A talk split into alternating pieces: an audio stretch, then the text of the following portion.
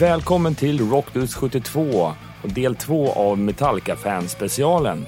Där vi har de tre fansen Fredrik Brolin, Mattias Hedeby och Magnus Johansson med oss i studion. I föregående avsnitt så inledde vi det och eh, vi hade väldigt mycket ja, roliga och bra diskussioner om hur ett fanskap till Metallica kan te sig. Precis där vi avslutade så skulle Mattias berätta någonting väldigt spännande och intressant vad han var med om. Förutom det så kommer vi även prata om det här med experience-paket och liknande. Eh, vilket är att man kan betala en större summa pengar för att till exempel få träffa bandet. Ja, det blev en ganska intressant diskussion runt det där. Vi kommer också såklart prata mer om Fredrik Brolins bok eh, Metallica, sorgespel och segertåg som släpps nu till hösten. Även om boken släpps i höst så går den redan nu att förhandsboka. Gå in på eh, Metallica, sorgespel och segertågs Facebook-sida så får du mer information hur du ska gå tillväga. Nej, vi lämnar tillbaka till studion för att fortsätta i del två av Metallica fanspecialen. Mattias, jag vill höra ditt lilla minne. Jag träffade bandet första gången. En Ja, del av dem. ja, första gången var i eh, Oslo 99. När jag fick en, ett aftershow-pass som det var då. Det var ju inte meet and greet utan det var ju pre-show och aftershow. Men hur kom det sig att du fick det? Då? Nej, det var ju genom Metallica Club Scandinavia Ah, då. okej, okej. Att jag stod och snackade med Knetan i, eh, i ja, MCS. Och så kände väl han igen mig och från namn och sådär att jag köpt massa grejer. Så då fick jag ett backstagepass. Och så kom Jason ut så det var ju skithäftigt. Och sen var jag över, när ni sa det där med Lars pratar danska och det där. Vi var, jag var över och hälsade på en kompis i Fort Lauderdale 2004. Och då jobbade ju Niklas åt oss, så då fick jag en sån här working pass. Och då var det ju meet and greet, hade väl ganska nyligen startat då tror jag, så att det var bara en träff kan man säga. Och då kom ju hela bandet och så när jag sa Niklas att prata svenska med Lars liksom, så frågade han hur läget var och sådär.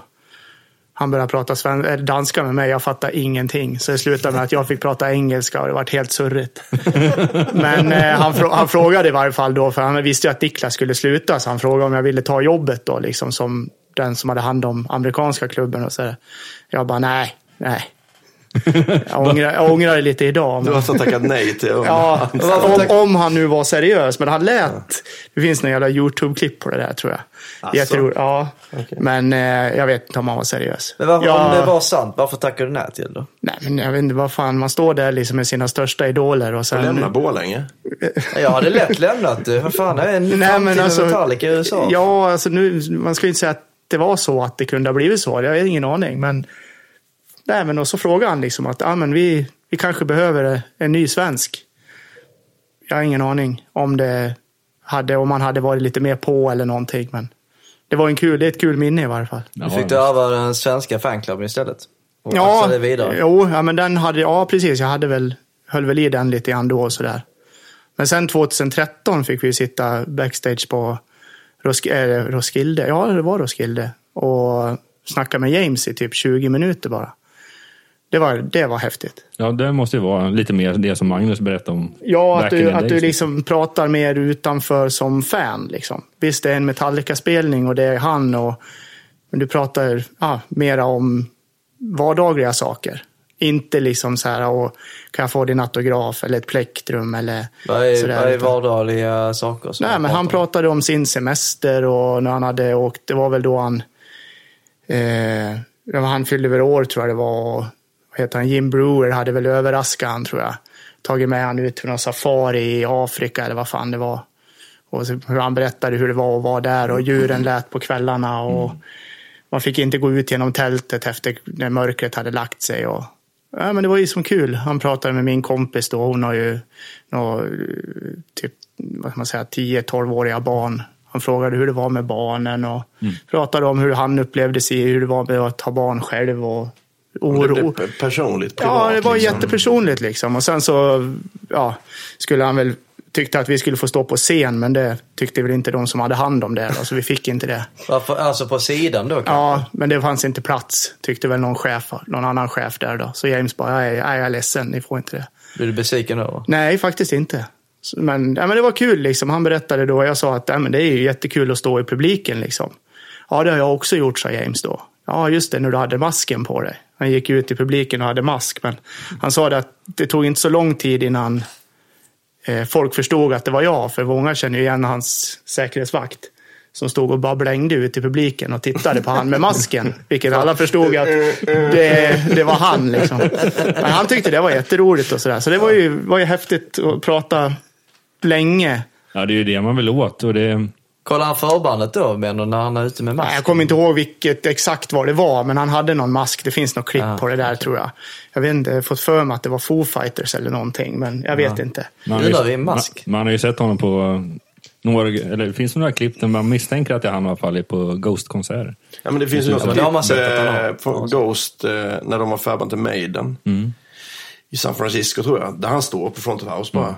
Och står eh, och kollar giget liksom. Ja, precis. Och folk bara... Fan vad coolt ändå. Ja. Då var man verkligen såhär musiknörd ut i fingerspetsarna. Fan jag ska kolla. Det bästa upplevelsen måste ändå vara framför scenen.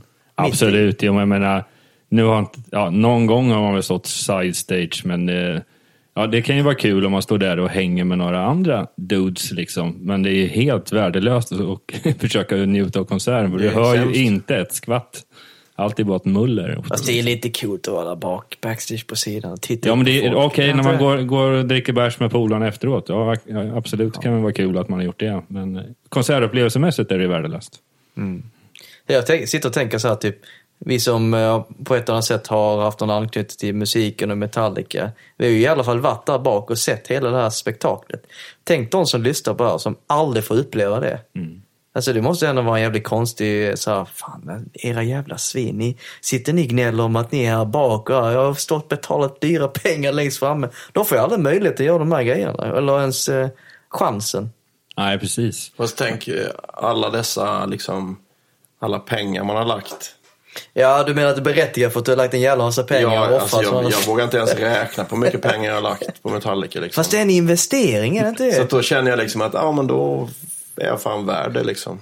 Men Magnus, om du vill eh, casha ut och säga att du vill eh, göra någonting annat, starta en frimärkssamling, något, jag köper jättegärna din eh, skivsamling om du vill. jag kör det som en investering. Pensionen inkasserad. ja, ja, faktum är att eh, jag tänkte jag tänkte nog kränga samlingen för kanske 20 år sedan.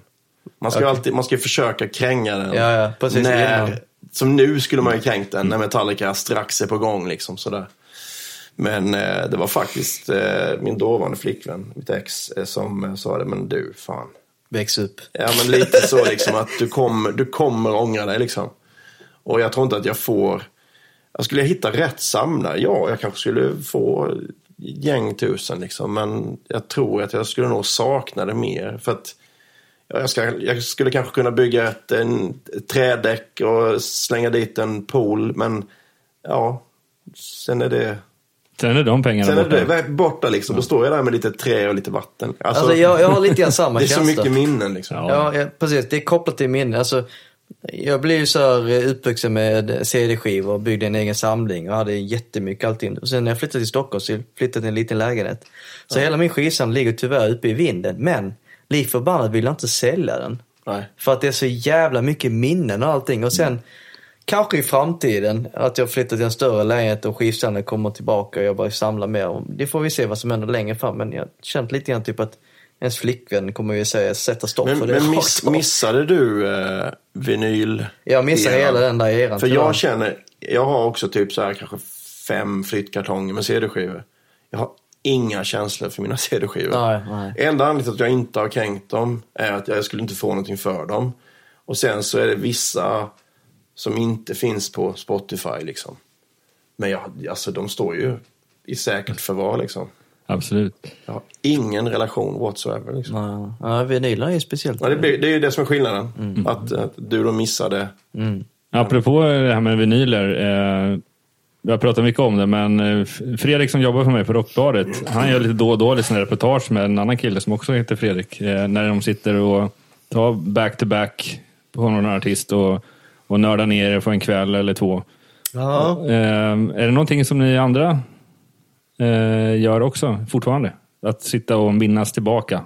Eller bara sitta och lyssna igenom vinylerna. Ja. Eh, jag hade en, en grej på... Eh, typ 20 år sedan. Jag, som jag hade, det hette vinylkväll liksom. Jag var väl fyra, fem kompisar. Så samlades vi hemma hos någon.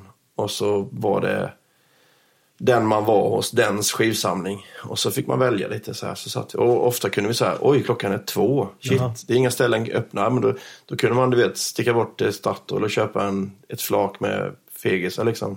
Och fortsätta till sex på morgonen och bara lyssna på liksom.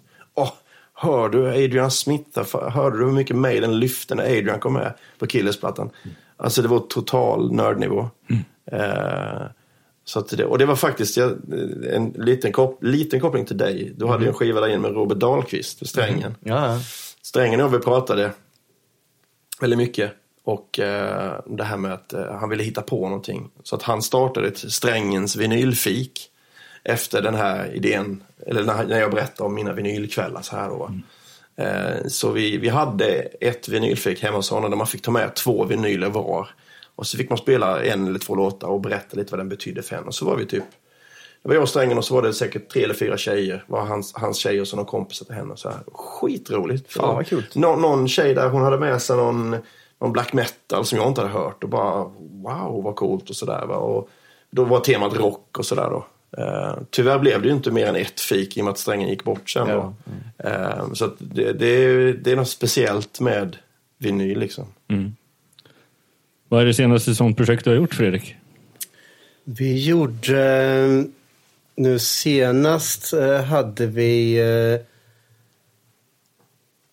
skivor gjorda i år. Vinylskivor. Och jag kommer inte ens ihåg vad jag hade med mig. Jag tror jag hade med mig Baboon Show. Ja, just det. Ja, De har du pratat mycket Ja, om. de är skitbra.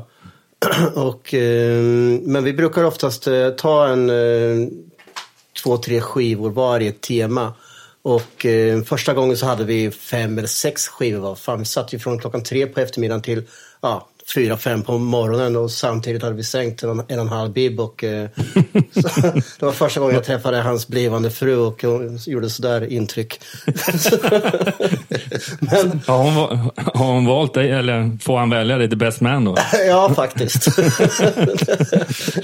Ja. Så, men eh, ja, det är jättehärligt. Man tar ju fram sådana här gamla... mm, Man kommer ihåg exakt när man köpte alla skivor i stort sett.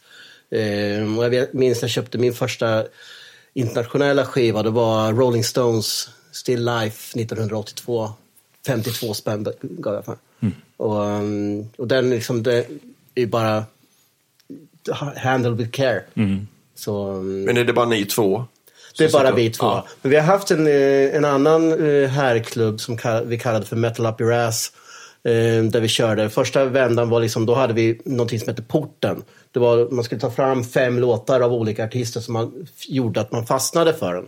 Så det var lite roligt. Jag tog Fastest a Chart till exempel och eh, ja, eh, Highway Star och lite sånt där. Så, mm, så det är kul med lite sådana teman när alla verkligen Man är får med. jobba lite, liksom. Ja, men precis. Man får tänka efter lite. Fan, man sitter ju två månader och bara velar om den här listan. Vad ska jag ta med mig? Jag vill inte tycka synd om någon skiva. Så, um, ja, men man Ja, Jag satt också när vi, det här med strängens vinylfick. Vilka ska jag ta med mig? Det är två stycken. Och Ja.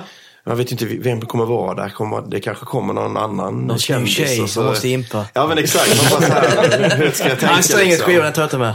Nej, nej, jag kan inte ta med någon helikopter. Shit vad P. Vad Ja, B. men jag kan ge dig ett stensäkert tips. De tre tidigare Metallica-skivorna, det slår aldrig fel. Nej, fan. Lulu. Ja, Lolo på vinyl, ja. Lulu.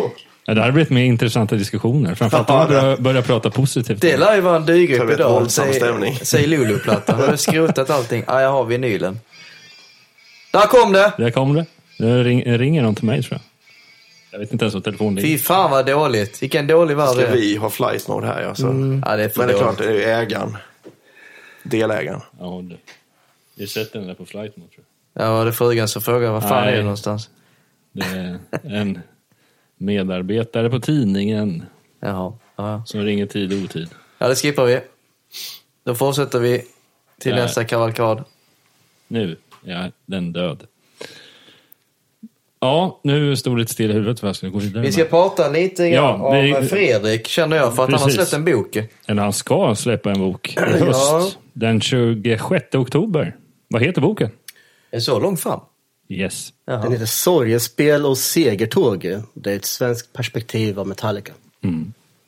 Jag tror den var släppt för den var redan inne i topplistan mest sålda men det är förbokningar då antar jag. Ja, det, det, Och eh, Ginsa. släppts, ja, det släpps i tre versioner av den, där två av dem går till förhandsköpet nu då via eh, Ginsa och Bengans. Jaha. Vad är det för skillnad på Är det så här En en, på liten bild eller? är det- olika bilder, Ska man olika behöva köpa alla färger. tre liksom? Om, det är oms, omslaget som är? Ja, det är, olika om, Då färger. vaknar man igen. Det är? Gutenberg. det är olika, Han har olika, lärt sig alla knep. Jag ska ska köpa. Word-filen. det är olika färger på omslaget på själva Är det, är det olika färger på omslaget? Japp. Och sen är det ett bokmärke som är lite olika också. Ja. Ja, du skämtar inte alltså? Nej, jag skämtar. Alltså den ena är svarta skivan, eller svarta omslaget kanske? Eller? Nej. Det var collagebilder va? Ja, alltså det var, eh, bokmärket är som ett backstagepass. Så, um, och Gins har fått exklusivt på en av versionerna och eh, Bengan som sagt. Vad är det för upplaga som är den eh, limiterade? Den är limiterad till 300. 250 styck tror jag. Ja, det var 250. Ja. Varför gör man en sån grej?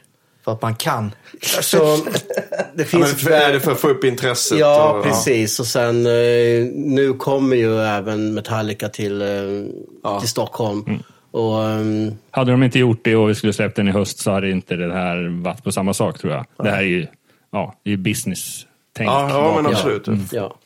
Ska du se på sådana här bokklubbsresa? Du signerar på olika gallerier och sånt där? ja, det kommer det ju bli troligtvis. Ehm, Det släpps ju lagom till ehm, Stora Bok. Mässan i Göteborg va? Ja, precis. Så ehm, det kommer väl bli någonting att man ska sitta och kladda. Fan vad häftigt. Har, du Mm. har du tränat på autografen? ja, eh, nej egentligen inte. Mer med att skriva räkningar. Nej, jag bara tänkte, skulle du behålla det Hur som du betalar du skrivit? dina räkningar? jag. Fan, kör du fortfarande sådana här eh, pappersformat, ett Ja, det bankgiro? var ett tag sedan.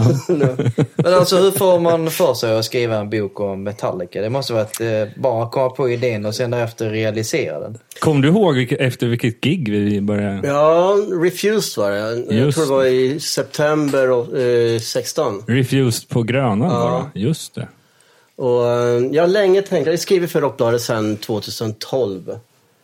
Ehm, då var vi väldigt unga. Ja, Rockbladet alltså, inte kanske vi ja, personligen. Nej, jag var stengammal Det redan. var sex år sedan. sex år sedan. Fan jag känner mig gammal. Nej, men eh, så jag tänkte, jag har hela tiden känt att jag vill göra någonting större. Eh, och, och vem ska jag göra med? Ännu större än Rockbladet. Jaha, ja men berätta. Eh, Och, eh, och då, då vart det, Metallica kom in i hjärnan på mig och började tänka lite där. Och sen, det var egentligen inte tänkt att vi skulle göra en bok överhuvudtaget, en större artikelserie kanske då. Men sen ju mer vi pratade eh, under Refused-konserten egentligen så eh, slutade det med Metallica. Vi, borde, vi, vi, vi triggar så mycket av att säga att vi, vi vill ha en, eller i alla fall, ja, just då så skulle det vara en co-writing-grej. Eh, och det var just att vi måste lämna något legacy efter oss själva. Göra oss lite större än an, alla andra. Liksom. Ja. Så indirekt har Dennis Lyxzén ett litet finger i det här spelet. Ja, så, man kan ju se det så. Ja, Ja, tack vare honom vi träffades just den kvällen i alla fall. Ja. Så, Så, men sen var det ju bara att sätta igång egentligen och researcha och göra en jävla massa intervjuer och- som har varit helt underbara. Jag menar, alla fans man har pratat med har ju varit helt fantastiska. Den passion. Så man vill bara lägga sig ner och böla egentligen av eh, beundran eh, för vad, hur mycket pengar, mycket tid eh, man har lagt ner för det här bandet. Och, och Sen eh, höra alla stories ifrån eh, journalister, fotografer och branschfolk som har varit med också. Så det är helt fantastiskt. Så, Men det, eh, är det inte svårt att köra särskilda? Hur mycket av det är hörsägen och hur mycket är så här sant och, och sen bara så här rappakalja?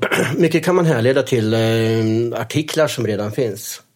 Så man får styra in frågorna lite på det man redan själv har researchat på. Och eh, egentligen med facit i hand så jag hade ingen aning då om hur lite jag visste.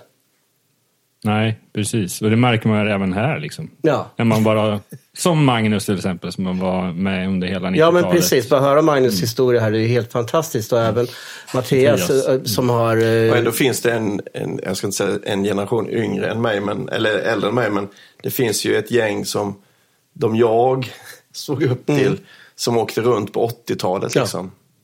Och eh, inte på samma sätt, men, men liksom, de var ju med. Jag har ju polare som har sett dem på Red Lightning-turnén. Liksom. Man bara, Det är skithäftigt. sådär, liksom. det, så att det är alltid någon som... Men det, Ja, men det, det är väl det just researchmässigt att få tag på folk. Det är väl inte kanske jättelätt att få tag på precis alla man vill få prata med. Men när det gäller att komma till fans så är det ju det som är bra med Metallica och andra sådana här stora hårdrocksgrupper är ju att det är en, det är, att säga att man håller på och skriver på en bok och det, det är en dörröppnare i sig liksom, och folk älskar ju att prata om det. Ja. också. Men hur har du fått tag i alla? Alltså hur har du bu- burit dig åt för att få kontakt med alla journalister och branschfolk? Och... Det är kanske en affärshemlighet. Ja, det vet jag i så fall också. Ja, diverse kontakter. Eh, och sen ju mer du arbetar med det, desto mer fler kontakter får du. Sen, men honom måste du snacka med, så får man kontaktuppgifter till den och den personen. Och, eh, och, eh, och det har ju blivit en kedjereaktion av det där. Så att, sen har du kommit över någonting, sen har du fått reda på någonting, liten detalj. Då börjar du rota det på den, här, den andra sidan och hitta någon annan som du kan prata med.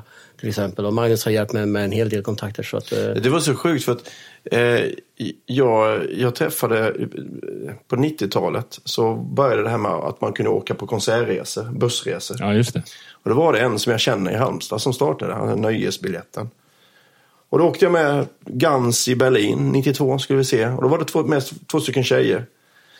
Och eh, ja, vi hade trevligt med dem. Och, eh, det, var väl jag, var väl, det var jag och två kompisar tror jag. Och så var det någon, någon annan som vi kände. Och sen så var vi bara ett gäng där. De här tjejerna var skitcoola så jag vi höll kontakten med dem. Och den ena då, Emily, hon sa till mig när hon såg, de var hemma hos mig så här, och bara, fan, du gillar Metallica? Ja, just. det." Då nämnde hon bara, ja just det, min farsa han var eh, ambulansförare så han var med på eh, olycksplatsen med Cliff. Jag bara, eh, va? Så här liksom. Och sen har det bara liksom, har inte det blivit något av, alltså vad ska jag göra med det?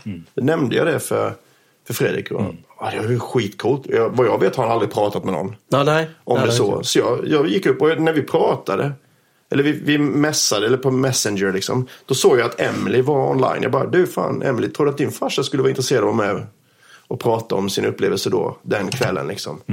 Eh, jag kan kolla. Och sen bara, ja, pang kom telefonnummer, han heter det och det, ni kan ringa då och då. Skickade till honom, bara, här har du. Han var på att dö liksom. För det, det är ju ett scoop om något liksom. Ja, ja, Fredrik, det står någonting i boken om hans eh, upplevelser den kvällen, eller? ja, jag pratade med honom. Och det är med i boken också. Ja. Så du är ju först med något unikt med tanke på att du sa att eh, han aldrig blivit intervjuad innan. Nej, inte vad jag vet i alla fall. Nej, jag tror inte han har blivit det i alla fall. Och eh, det finns flera sådana här grejer i boken egentligen. Och eh, redan tidigt 80-tal, eh, efter första konserten i Stockholm, så skrev, eh, skrev de i Rocket att eh, Metallica redan då hade väldigt, väldigt lojala fans. Vilket har fortsatt. Och man kan väl, det är få band man kan jämföra med. Kiss skulle jag kunna påstå. Ja. Eh, John Maiden också. Ja, precis. Så, um, och det var ju de som, eh, precis som eh, Magnus pratade om här, de som fejkade accesspass redan eh, på Göta Lejon. Eh, De gamla Ema Telstar-passen, så hade de eh, kopierat upp egna och kom in på dem. Så det var lite start, embryot till det ni höll på med. Ja, så. exakt. Så, Ja, det är, det är väldigt intressant, men det är, det är ju så. Det är med hela subkulturen som byggdes på... Och det tänker man lite också idag på med sociala medier. Det är jättevanligt att folk lägger ut bilder på backstagepassen. Ja. Ja, men jag har ju sett YouTube-klipp där folk kan göra plagiat och kombinera. Ja, visst. Jag vet eh, någon, någon kompis jag ska inte nämna några namn nu. Eh, jag träffade honom utanför Alice Cooper i Lund, tror jag, 90, om det inte var Hey Stupid, 91 typ. Han bara, ja kolla, då hade han gjort, då hade han tagit så här, du vet, Hey Stupid-plattan. Och bara skurit ut en bit, skrivit Alice Cooper, typ AAA. Han bara klampade rätt in. han var inte intresserad för att gå backstage, han skulle bara in gratis på konserten liksom. Det var ingen som kollade det liksom. Nej. Det lyckades ju vi 2009 tror jag det var. Då hade vi gjort egna, egna MCS-pass. Ja, ja. Sen när vi kom till ja, biljettkassan där, då var det bara, äh, fan testa då, visa upp passet. De bara, ja varsågod. ja. Men alltså hade ni någon mall då? Ni bara Nej, gjorde någonting? gjorde de? såg ju inte ut som, förmodligen, vi visste ju inte hur deras pass såg ut. Ja, ja. Men det visste väl inte de som stod i insläppet heller. Nej. Så det var ju två flugor på smällen Alltså, där. sånt, Då, så. sånt där är otänkbart idag. Nu har de ju... Det blev ju ganska snyggt ändå. Ja, det var jättesnyggt så, men det visste att man, men fan vi testar liksom. Ja, nej, men ni kan gå bredvid här in liksom. Ja. Vad gjorde ni med biljetterna när ni egentligen skulle visat upp det? Nej, de hade man väl kvar. Ja, Det jag var var inte tänkt så på att, vi- om, nej, nej. om du treatar någon polare eller så. Eh, Nej, det var väl, vi visste ju inte, vi hade ju ingen aning om det där då. Nej. Jo, förresten, jag kommer ihåg att jag stod med en systemkamera i publiken när en vakt kom fram. Det fick man ju inte göra. Nej. Vad hände? Tog han eh, rudan? Nej, nej, han eller? skulle ju ta den, men jag bara, nej men fan, jag har ju pass här. Han bara, åh förlåt, förlåt, förlåt. Så jag klarade mig. Ditt fejkpass gick igenom där. Ja, Ja, två gånger samma kväll. Det är ju jävligt bra. Ja. Så du går in på O'Learys i Borlänge bara. Och bara Trippel A-pass i Borlänge. Ja, kanske lite... Hej fan. Ja, det var fan jävligt snyggt. Ja, det var ju en grej just det med systemkamera eller kameror överhuvudtaget på 80-talet och 90-talet. Så det var ju, man fick ju inte ta in det. Så um, det, ju, det gör det lite svårare att få tag på bilder än vad um, det är nu för tiden. Så jag kommer ihåg jag smugglade in en bandspelare på Rolling Stones på Eriksdalsvarvet eh, 90. Och eh, jag vart ju motad av eh, sju, åtta vakter innan jag till slut kom in. Då, så man eh, fick inte ge sig då. Men eh, det var ju en stor grej att få in någonting. eh, Att kunna spela in eller fotografera på den tiden. Nu är det ju, tar ju alla jättebra bilder. Egentligen, inte alla tar inte bra bilder men det tar men du, många har, bilder. du har utrustning för att göra Ja. det i alla fall. Ja. Men eh, vad har du mer att berätta om boken? Ja, eh, det är ju egentligen första gången som Metallicas svenska fans får komma till tals. Eh, Eh, så, I den här nivån i alla fall. Och eh, man får höra och dela med sig av de här passionerade människornas historier. Det är ju helt otroligt. Från första konserten, eller första demon egentligen, när den kom. eh, och eh, fram till idag egentligen. Så, eh, och vi har med eh, folk som är födda på 60-talet fram till de som är födda på, jag tror den yngsta är, måste vara någon gång på 90-talet de var födda, eller lite ännu senare, som jag har intervjuat. Eh, Män och kvinnor och, och eh, sen är det framförallt väldigt mycket coola bilder. Eh, kommer det vara. Det är riktigt häftigt. Framförallt att se de gamla giggen. De förbjudna bilderna så att säga. Och vi har lite bilder på um, James med blåklocka till exempel. Och um, även när James hade um, en handske på sig 92. Ja, men det lät jättehäftigt bara. Han hade en Det låter på sig. lite Michael Jackson över det, men det var det inte. Det var, Det var så här skydds, eh, skyddshandske, så här eh, infektions... Ja. Typ. Det var då han hade bränt sig ja, han Oj, brände sig eh, på Det är bra att rikta om kameran lite. Så. Han brände sig på Pyron i Montreal Just det, just det. när de spelade med Guns N' Roses. Som sedan Guns N' Roses gick på efteråt och eh, stoppade konserten också. Då vart det kravaller. Jobbigt. Precis, jag menar, det har ju varit en del motgångar och väldigt mycket framgångar och det är lite det som symboliserar själva titeln på boken. Ja. Eh, Sorgespel och segertåg. Eh, och, nej, du, har- du har ju gjort typ 99 procent av alla arbete runt den här boken. Jag har försökt assistera det så mycket jag bara kunnat. Men det har varit en fantastiskt rolig resa. Jag har en fråga. Ja. Eh, Jag tänker på, för vi satt och pratade lite grann om vad, vad de första albumen har betytt för oss och svarta och så vidare. Jag tänker på en sån som då, för jag vet att eh, för 20 år sedan så gjorde jag studentradio och då W.A.S.P. Jag- gillade jag när jag var då, det var ju första plattan. Men jag gjorde radion ihop med en som var 12 år yngre än mig och för honom så var det liksom när jag hade totalt tappat intresset. Det var det här, eh, ja, alla plattorna heter är på en fel period så att säga. Jag tänker på vad, vad, vad säger de som har upptäckt Metallica 2007 och, och som är yngre då? Som kanske är 22 idag eller något sånt där. Hur, hur ser de på Kill 'Em All? För de kan ju inte ha den här Dödskärleken. kä- känslan som jag, när jag hörde då Metal Militia första gången. De har ju hört den i, här har du ett knippe plattor som Metallica släppt, lyssna in på de här liksom. Det hade varit intressant att... Ja, alltså du har ju eh, många som börjar gilla Metallica efter 80-talet har ju fortfarande eh, väldigt stor vördnad till 80-talet. Just framförallt Master of Puppets eh, och One eh, på Injustice.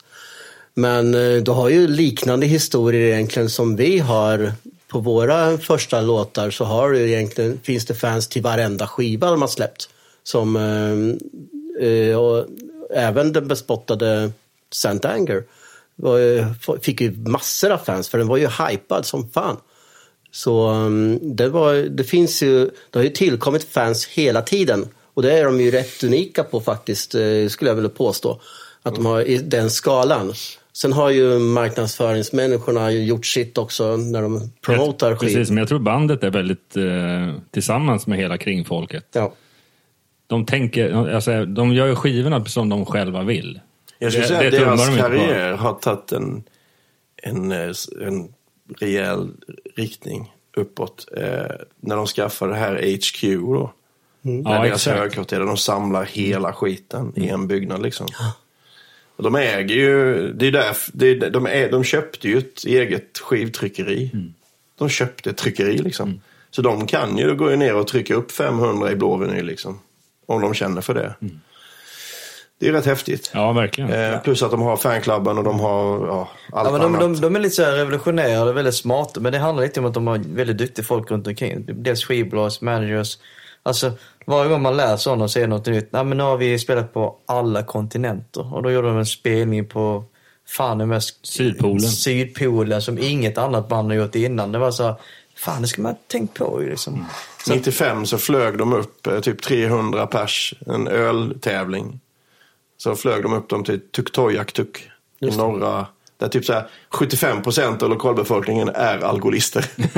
det är så här bara, alla dricker sprit där uppe Ja. liksom. Och så skickar de dit Metallica och ett gäng ölglada, 300 ölglada.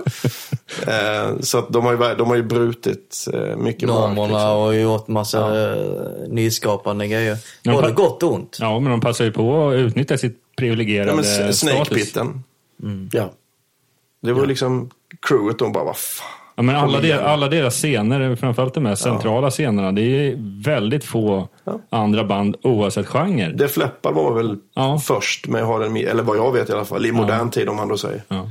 Men eh, annars så var det ju liksom, Ja, man, sen har man sett några gånger ja, stora popartister har gjort någonting extra Ja. eh, vagant, men annars är det ju traditionellt. Och kommer änden. vad bespottade de var när de hade den här filmen 92 och inte Ja. tog med sig ett förband. Jag tycker det var skitcoolt. Shit vad själviskt. Ja. Så, så ju, alltså på riktigt. Ja. Pressen var helt galen över det. Fy fan vad själviskt att inte ta med ett band ut. De ska visa en film på sig själva liksom. Det var helt klockrent. Liksom. Ja, ja visst. Men det pratas ju fortfarande om det idag. Så att, Ja. ja. Jag kommer ihåg när jag var 20 och startade skivbolag. Var precis Napster-grejen. Allting dök inom skivbolag. Det var då Metallica var som hetast i Europa för de tog den där fanan. Men fy fan, vi ska sätta stopp för Napster och allting. Och de fick så mycket skit för hela den grejen. Men de fick så jävla mycket PR också. Ja, ja, Ja. verkligen. Ja, det är där vi, ja, nej, det var, jag på bara, eh, svarta turnén, jag var över och såg ett gäng gig i USA tidigt på den turnén, precis efter nyår 92. Och då hade de den här Tapers section. Ja. Bakom mixplats, alltså mitt emot scenen, längst ner på läktaren. Hade de eh, typ, ja, kan ha varit 80 platser kanske. Mm. Där kunde man köpa, så fick du ta med bandspelare in och videokamera. Mm. Och sätta upp eh, värsta tripod och så vidare. Men det var, det var ju en bra bit från arenan, eller från scenen liksom. Men du kunde Jo, men det roliga var ju när eh, typ Sankt Anger släpptes och eh, det var så hett med alla de här nedladdnings, ful nedladdningstjänsterna. Liksom. Ja. När Lars Ulrich själv skulle sitta där och ladda ner sin egen platta. Det var ju ändå, Ja. det, det fick han lite uppståndelse på. Men jag tänkte på ni, ni han- som har mer koll i nu, Metallica nu för tiden. Vi- Visst är det så att man kan ladda ner giget efter, eller nej, det kan man inte. Ett par dagar efter. Ja, man gjorde väl det, kunde väl börja göra det redan kan nu längre, 2003 tror jag det var. Ja, visst var det tidigt? Var de tidigt Ja, det? de, de, har varit mycket, de har varit pionjärer med väldigt mycket sånt. Liksom. Ja. Det finns ju andra grejer så att man kan kolla setlistan i förväg. Det känns lite så här, fan det är inte lika Sen en, annan sak som Metallica var också först med, som eh, involverar min gode vän Niklas, det är ju att de hade den här turnéreporten. Ja, just det. Han startade ju, det är, det är alltså hans idé. Det är helt galet. Mm. Han vart ju, jag tror att han fick förfrågningar från typ Ozzy och Manson att göra samma sak för dem, men han bara nej fan. Metallica är mina boys liksom. Ja, men göra vad för någonting? Alltså han, han, eh, han pitchade en idé för, för eh, deras turnéledare. Liksom, att för han, det var väl först tanken att han skulle åka med och göra reklam för fanklubben. Ja, okej. Och sen så började han plåta lite och lägga upp lite filmklipp och sådär. Eller och filma lite. Och så då eh, kunde man då, nu var det ju en viss uppladdningstid på den tiden så att säga då. Det här var väl kanske 20-22 år sedan typ. Och då kunde man alltså någon timme efter, några timmar efter giget kunde man gå upp och titta på foton. Typ en 20-30 bilder från staden och från giget. Och även backstage då. Plus då lite filmklipp. Så man kunde sitta hemma i typ Sundsvall och följa när de spelade i Melbourne. Liksom. Alltså typ. Ja, för det var ändå, för att det där blev ju framförallt sen under 2000-talet när internet var mer brett. Ja, precis. Då kunde man ju, då kunde man ju, det var ett helt annat sätt att vara fan då. Precis Ja. som du säger, på- eh, samma sak som Du på fick, 90-talet. du fick ju med hjälp av Niklas liksom Ja. följa med på turnén. Ja. Och det var ju hans syfte och det är ju det som är så häftigt. Ja. Och Och det var nu. så unikt. Ja, men du fick ju se, Jo, du fick se meet, ja. meet and greets, du fick se bilder, du fick se rörliga bilder. Sen senare, ju senare mer, ju mer bandbredd det fanns, så, tog de, så klippte de med även in en eller två låtar från gigget också. Liksom. Ja, nu är det ju en jättebusiness det Ja. ju liksom. Men precis som Mattias säger, det var, det var ju inte mycket annan rap- rapportering på det sättet då. Nej, Men det dels, dels att det gick väldigt, väldigt snabbt. Och sen dels att han kom väldigt, väldigt långt in. Ja. Det var inte någon som bara Det stod hade ju inte liksom... funkat om det var någon snubbe som bara, jaha, tja. Utan det, var liksom, Nej, nej, utan det var ju tvungen det. att vara den här grejen- personliga relationen. Ja, och det var ju det han var så unik med. Mm. Att han kom så nära bandet så att du fick liksom... Ja, du kunde sitta i Sundsvall Mm. och titta när han var i deras omklädningsrum. Det finns ju ingen som gör det idag. Nej. Nej. Så att du, du kom ju väldigt nära bandet. Och att de då, med tanke på hur de har varit genom alla år, att Ja. de bara nappade på den idén. Ja. Är ju också jävligt häftigt. Ja, men då förstår man i alla fall att när det gäller den biten så är de väldigt mycket Och nu ser man det här med fansen, tuning liksom. room, där de, liksom, det är värsta businessen nu. Ja, ja. Liksom. Det är, Jo, men nu är det ju samma sak hela tiden. Otroligt Ja. regisserat liksom. Ja, nu ja, är det ju, nu, ja precis, det är som det är samma sak varenda spelning. Ja. Ja. Niklas, han, han, han gjorde ju allt möjligt. Jo, men då var ju också bandet på arenan Ja. väldigt mycket längre tid än vad de är idag. Typ. Men det, det kändes lite som att, det, jag tycker i alla fall, jag är ju inte på samma sätt intresserad av bandet idag. Jag, jag, jag tyckte det var, jag tyckte att, eller jag tycker väl fortfarande att nya plattan är, är, är bra liksom. Men eh, jag har ju, jag har ju tappat liksom, jag har inte den där, Ja, men det är det- det sentimentala liksom. Ja, precis. Men jag tror också mycket mer av de som var med, som har ett legacy och varit med förr, Mm. är ju mycket mer också att man, eh, allting är så tillgängligt. Så Ja. att, precis som med allt annat när det gäller sociala medier och allt, är att man blir så fullmatad. Mm. Så du får aldrig den här wow-upplevelsen som man kunde få från Sundsvall 97, 98 och, och, se, och se de här grejerna. Nej, liksom. För då var det ju, varje grej var ett Och jag scope. jag liksom. kommer ihåg när jag, jag, jag började prenumerera på Kerrang 88 kanske. Mm. Och det var ju, usch, idag är det då tisdag eller vad det var. Usch, den kom ju varannan vecka Mm. då liksom. Herregud, det var ju bara, man gick ju och längtade i skolan liksom. Mm. Helt sjukt. Och Innan dess var det ju Okej som var Ja, absolut. nyhetsportalen. absolut. Så- Jo, men jag menar, nu har ju alla, nu har ju alla egna Instagram och du kan följa dem och du ja. så här, ja visst, då, närmare än så kan du ju inte komma, men Men de det- är ju väldigt selektiva, många. ja, men det var ju det som var så, det var ju så genuint och äkta, det Nicke gjorde och ja, det, Jag vet ju nu, jag var på eh, eh, Globen för några månader sedan. På Marcus och Martinus, min dotter älskar dem. Och det, så att, gjorde jag jämförelse där liksom att då hade jag vissa kontakter så jag hade liksom försökt och ryckt lite att få till en meet and greet så min dotter kunde få träffa de här liksom. Och då var de lite, det var, dels var de lite skraja för det här med att med du vet, förkylningar och grejs i så här influensatider och allt vad det nu är och sådär va. Men sen så klart ligger det då att man kan köpa de här VIP-paketen liksom. Att det ska tjänas pengar på allt liksom. Ja, vad, hur, hur ställer ni er till det om vi tar det? Alltså, jag- Kom det in då? Betalade du? Gjorde dottern nöjd? Ja, jag köpte faktiskt biljetter, absolut. Eh, absolut gjorde jag. Fick du influensan? Nej. Men det var en rätt häftig upplevelse måste jag faktiskt säga. Eh, Dels var de ju, att, eh, faktiskt, nu ska vi inte prata så mycket om Marcus och Martinus i det här programmet, men, men eh, det är klart att de är duktiga, herregud. De är ju talangfulla. Men de hade ett sjukt bra band med sig. En trummis som var så grymt eh, groovy liksom. Du har gått över från Metallica till Exakt. det här nya fanband. Men det samtidigt, det, det jag fick ut av den, det var att se min, min dotter helt, ah, du vet sådär. Som jag var på Maiden på 80-talet och, och Judas och allt det där liksom. Men just när man snackar business, precis som det här med eh, de här filmerna och allting som läggs upp idag, allting har ett business-tänk. Eh, hur, hur, alltså, nu har vi en skivbolagskille här. Liksom. Han tänker business hela dagarna på hur han ska tjäna pengar åt sig själv och åt eh, artister. Och det är det som händer idag, mycket mer. Eh, tack vare att man säkert har ett helt annat fönster av marknadsföring, eh, billigare sätt eller når ut till flera. Men eh, det finns mycket negativa saker, just det här när det gäller, om vi nu snackar nu den här turnén och eh, jag vet inte om de har haft någon mer turné när de har haft just Metallica haft den här, just den här svindyra försäljningen av VIP-paket för att träffa bandet och utställningar och allt vad det är. Eh, vad, har ni några åsikter om det här? Det behöver inte bara vara Metallica. Det är ju, Kiss hade det ju för många år sedan. Svindyra meet and greets och Ja, alltså, de har ju testat sig fram och se hur mycket pengar kan vi ta ut. Det var ju likadant eh, efter Napster där så eh, ökar ju biljettpriserna enormt. Eh, och man visste, man kunde ta 700 spänn för en plåt.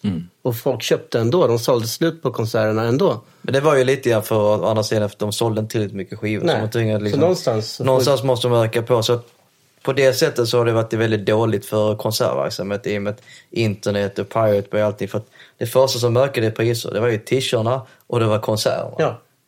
I slutändan är det fansen som betalar den då. Men sen, sen när det gäller själva affärsbiten, eh, jag, jag vill bara lägga på min lilla hatt här. Så här, eh, konserter i all ära, så här, men i slutändan är det så här typ, du som fan själv bestämmer själv hur mycket pengar du vill lägga på din artist. Det är ingen som säger hur det ska göra. Däremot finns det mycket fler möjligheter idag. Eh, Alltså, förut var det så här typ, and greet fanns inte. Nu kan man betala om man vill träffa det. Det kanske är värt i någons ögon att göra det. Jag säger inte att det är fel. nej, nej. Men det är sjuka mycket pengar. Jag hade inte haft råd att lägga två lax för att träffa en artist. Men om det är min högsta dröm och jag väljer att inte gå ut och dricka fyra kvällar på en månad och lägga pengar på, ja, då kanske det är värt det. Ja, ja. Precis, men det är någonstans mer- mer vad... Alltså det är skillnad på en, två. Jag har till och med köpt också vid något tillfälle biljetter till konserter liksom, som har kostat 2000. Jag tror det var ju bara sån unik grej som jag, jag köpte ja, 50-årspresent till morsan och henne, en av hennes största eh, idoler var Pavarotti. Och gå till en av hans sista turnéer som han gjorde. Och då, visst, de biljetterna gick väl på eh, 2000 drygt per styck. Men, så det är klart att det, vill Men man göra någonting riktigt mycket. alltid, eh, Barbra Streisand och de, Ja. de har ju alltid kostat ett gäng tusenlappar liksom. Ja, ja, det är väl samma sak med Madonna och sådana typer av Ja. artister också. 1500 spänn för en biljett. Sen är det så att, typ att utöver det här inflation och allting, men jag måste ändå tillägga att alltså produktionerna kostar ju pengar. Det är ju ett jävla crew, det är ju mycket laser och det är allt möjligt som händer. Så att de lägger ändå lite pengar på för att det ska se coolt ut med egenbyggda scener. Så. Sen är det så här typ, visst, och går man till Danmark och jämför med Sverige så ser ju inte biljettprisen detsamma. Det är ju lite billigare och lika så är det om man går längre söderut i Europa så är det, ja men en biljett i Polen kostar inte lika mycket i Sverige. Så du vill kan- man kan man ju liksom, ja men fan jag tar en helg och gör Ja, en men det grej. var som när vi, eh, du och jag och en kille till åkte till eh, London och kollade på Airborne för några år sedan. Det var ju samma sak där. men De biljetter, det var inte några skyhöga skillnader Nej, i nej. kronor räknat. Men räknar man procent så är det en jättestor skillnad. För där gick, tror jag biljetten gick på 195 spänn. Och samma biljett här i Sverige går ju på 360. Ja, ja. Så det är, visst, det är en himla stor skillnad. Så det gäller att tänka smart. Är man fan så kan ja, men fan för samma pris kanske kan jag se två spelningar i Tjeckoslovakien eller någon annanstans. Kanske betalar en resa. Men det känns ju som att, eh, att eh, de svenska fansen tänker så också. Man, man läser ju om folk som, är, framförallt på sociala medier och sånt, så ser man att folk har varit här och där och Ja. kollat på Metallica. Liksom. Ja, för mig så dröjde det väldigt mycket, eller i alla fall en bit in på 2000-talet innan jag åkte utomlands och kollade Ja. första gången. Jag kommer ihåg, eh, eh, jag var i England, åt- jag var i London 88 och då, då köpte, på den tiden så köpte man eh, sin resa på en resbyrå. Eh, och eh, då så kunde man kolla med resebyrån. Då kollade de upp vad som fanns på gång. Eller vet, så här. Det var, jag tror att det var precis innan jag fick prenumerationen på, på Kerrang. Då visade det sig att Ace Frehley skulle spela. Han skulle göra sin första och länge enda spelning utanför eh, USA på Hammersmith med John Norum som förband. Cool. Och jag bara, men det skulle vi försöka kolla på liksom. Så då fixade hon på resebyrån, fixade två biljetter liksom. Vilken skillnad det är. Nu, nu kan man bara dra och, ja man kan ju dra eh, Ja, var så- som helst ja, och bara gå på nätet och köpa en biljett. Ja, men ska, jag ska se In Flames i Abu Dhabi. Ja, okej, Mm. coolt. Jag har redan köpt biljett så jag fixar en flight nu liksom. Mm. Vilken skillnad det är. Ja, visst. Så att man behöver ju absolut inte... Varför, varför måste du gå och se Metallica i Stockholm? Du kan väl åka till Warszawa och se dem istället. Ja, Alltså, precis. Få en helt annan upplevelse. Ja. Ja. Jo, men det är ju men det är ju lätt kanske för oss tycker jag, liksom, att sitta och säga ja men det är bara att åka. Pengamässigt funkar det, biljetter, vi kan ta, styra upp alltihopa. Men det är ju väldigt, väldigt många som vill kanske bara ha möjligheten att se dem på hemmaplan. Ja. Och just det här med att de tar väldigt mycket pengar för speciella biljetter. Folk tycker att de ska tjäna pengar på biljetter, att de köper upp för att de kan och sen säljer vidare. Sånt tycker jag, det, det känns lite fel. Jo, men kollar man nu på de här kommande två spelningarna i Globen som man vet om en kapacitet runt 15-16 000. Man får köpa åtta biljetter per skalle den officiella vägen. Alltså, man kan ju räkna Är det ut så att det, många? ja, och det, man kan ju räkna ut att det inte är särskilt många personer som kan köpa upp hela kvoten. Nej, och jag menar, då är det om, ju... om man nu skulle köpa full kvot på allting. Ja. Liksom. Och då är det ju jättebra det här de har med personliga biljetter och att det finns att du kan rodda lite grann i dem. Och som hos oss, eller hos oss då, liksom på Facebook på MCS eller Metallica Club Scandinavia. Det är fritt fram att sälja dina biljetter. Men Ja. inte till överpris. För är det någon som lägger ut det någonting att de tar mer än vad det kostar, då tar vi bort dem bara. Ja. För att ändå på något sätt öppna upp att det finns fler som kan se dem. Får du förhinder kan du bli av med din biljett. Ja. Och det tycker jag är väldigt bra. Men det är också en sak som jag tänkte på som inte har den andra faktorn än priset. Det är ju också att jag kommer ihåg min första Maiden-konsert 86 med Somewhere on Tour. Eh, då grät man ju om man inte fick ståplats liksom. S- Mitten längst fram, framför sångaren, där skulle du stå, annars kunde du lika väl gå hem. Alltså det var den, den hårda stilen man körde. Idag är du ju glad om du får biljett liksom. Ja, ja. Mm, jo, ja. Absolut. Maiden på, för typ så tio år sedan, då sålde de typ så fyra Globen-gig sålde de slut liksom. Bara, skit. Det eh, Ja. vissa, vissa, vissa gig så då, då ringer jag till en, en, jag drar lite i kontakter på Live Nation. Ja, men det är samma Men jag betalar, men jag är säker på att få tag på en biljett liksom. Ja. Så illa är det. Ja, men det var lite samma sak nu. Helt annan genre, men Eminem kom till Sverige Ja. första gången på 17 år och jag var riktigt sugen på det, men jag bara drog direkt till kontakten. Alltså, för här kommer jag inte ha en chans att få tag i biljetter på vanliga. Man, man är ju så lite lat också, man vill ju inte sitta och Ja, ringa. ja, men Eller så- gör man det nu för tiden? Man nej, vill nej, inte. nej, ringer gör man ju inte. Ring en Men, men, vet du vad jag hade? Eh, man, man, de Har en släppte då? så här biljetterna klockan nio. Och Mm. typ så här. Och då, på så här Skandinavien som var min venue. Liksom. Då, då fanns det ett ställe i Västra Frölunda som heter Pipcenter. Där de sålde tobak. Och, Mm. Ja, ja. Så, där, så det, var, det var inte många som visste om det. Nej, det var samma sak. Att Så- en tobakshandel i Vällingby när jag bodde Ja. ute i Vällingby. Det var också toksäkert. Det var bara att gå dit och det Och de var hade alltid kanske fem personer Ja. före. Så Liksom. man, Hade ring, de- man ringde dit, lägg undan, ja. Men du måste hämta idag, ja, visst. Och så kände morsan någon i Ja. Göteborg, så då gick han in och betalade, så skickade vi pengar till honom. Ja. Det var liksom, man hade sina kranar redan på den tiden. Ja, nej, men man är eh, lyckligt lottad så. Att Mm. man har ju ändå andra vägar att gå om det skulle knipa. Så kan vi se. Nu har vi alltså spelat in här i en timme och 45 minuter. Fy fan, det ska vi lägga locket på nu. Jävlar. Är det nu vi ska Nu ta mycket pausen mitt Ja. i? Ja, Vi ska nu- editera ner det här till 30 minuter. Fan ska det gå? Jo, man sätter... Man ökar... Fredag, vi klipper bort det. Jag är ledsen. Ah, men shit. Fan vad, vad pitchig vi låter. Vad sa han? Nej, det är bara Ömer som Ja, men du, du, du kan väl runda av det här och tacka? Ja. Har ni något mer att säga? Något kort? Metal up your ass. Ska ni se konserten? eh, Det här, slä, har ni sett konserten, ska jag fråga. För att eh, det här släpps direkt efter Metallicas konsert. Förhoppningsvis så har jag nu sett det med dig om du har lyckats fixa en plåt. Jag kommer inte ihåg men jag såg den. Ja, om inget händer så då, då har vi sett den. Ja, båda två. Det var en jävligt bra spelning. Fy fan vad bra den var. Ja, det var det Lars. Ulrich trummade. Det var det mest spektakulära jag har sett. det. Det var oväntat. Och James Hetfield afrofila. Det var någonting. Det var coolt att de körde Mamma Said. Det var skithäftigt. Ja, Jag bara hoppas på att inte få uppleva samma sak vi- jag och Fredrik upplevde i eh, Amsterdam. vad var det? Då föll han ju ner i en lucka i scenen. Ja, Ja, just det. Ja, ramlade. Just det. Gjorde han Foo- ut. Gjorde han Foo Fighters så? Alltså, bara att han klarade sig långt mycket bättre. På stage. Dean. Ja, ja, exakt. Han stapplade sig upp och... det är mycket med de här, eh, det här, eh, vad heter de, Tate. Den här, de som gör alla special effects. Är Ja. luckor som öppnar sig höger och vänster. Alltså det där styrschemat måste ha Ja. gått lite fel där helt enkelt. Vad i Men, helvete? eh, Eller den personen som ska Men upp och vi, vi ner. pratade om att eh, Metallica är alltid pushat Mm. the limits, som vi säger. Eh, jag vet inte, jättemånga i alla fall som var före dem med det här drönare Nej, precis. på scenen. Liksom, Ja. I positioner och grejs. va, Och de här kuberna och det här liksom.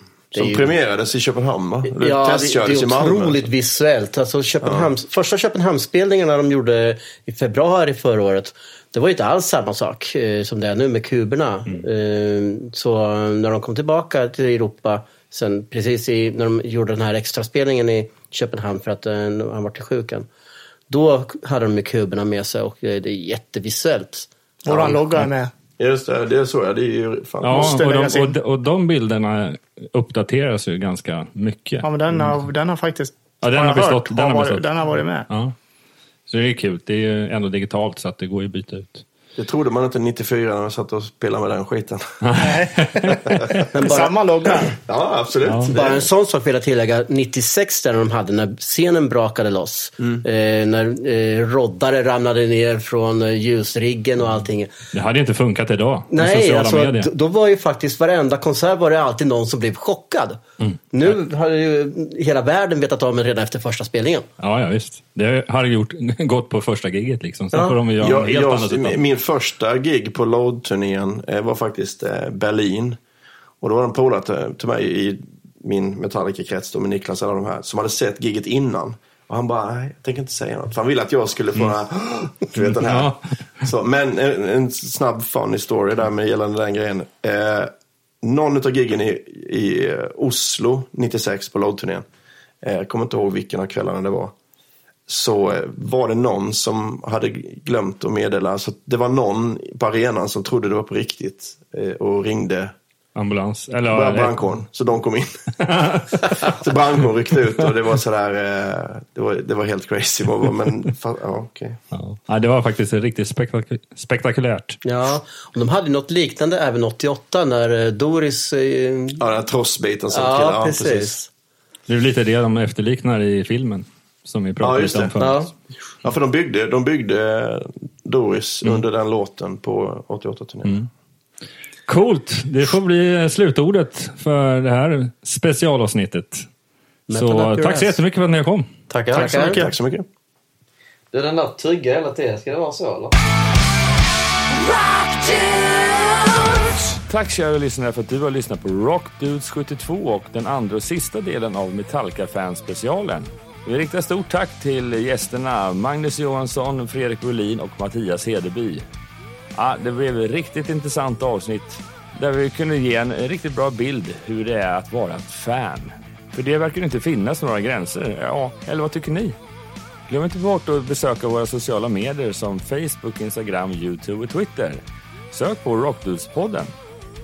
Gå gärna in på vår Facebook-sida och skriv en kommentar om vad du tycker om det här avsnittet. Ja, eller vad du tycker om vår podcast. Jingeln är inspelad av Jonas Hermansson, Peter Månsson och Mia Coolhart. Och det här programmet spelades in och redigeras av Jonas Löv. Nästa avsnitt av Rockdudes, nummer 73. Ja, vad det ska handla om, det får ni hålla koll på våra sociala medier. Så fram tills dess, rock on! rock dudes.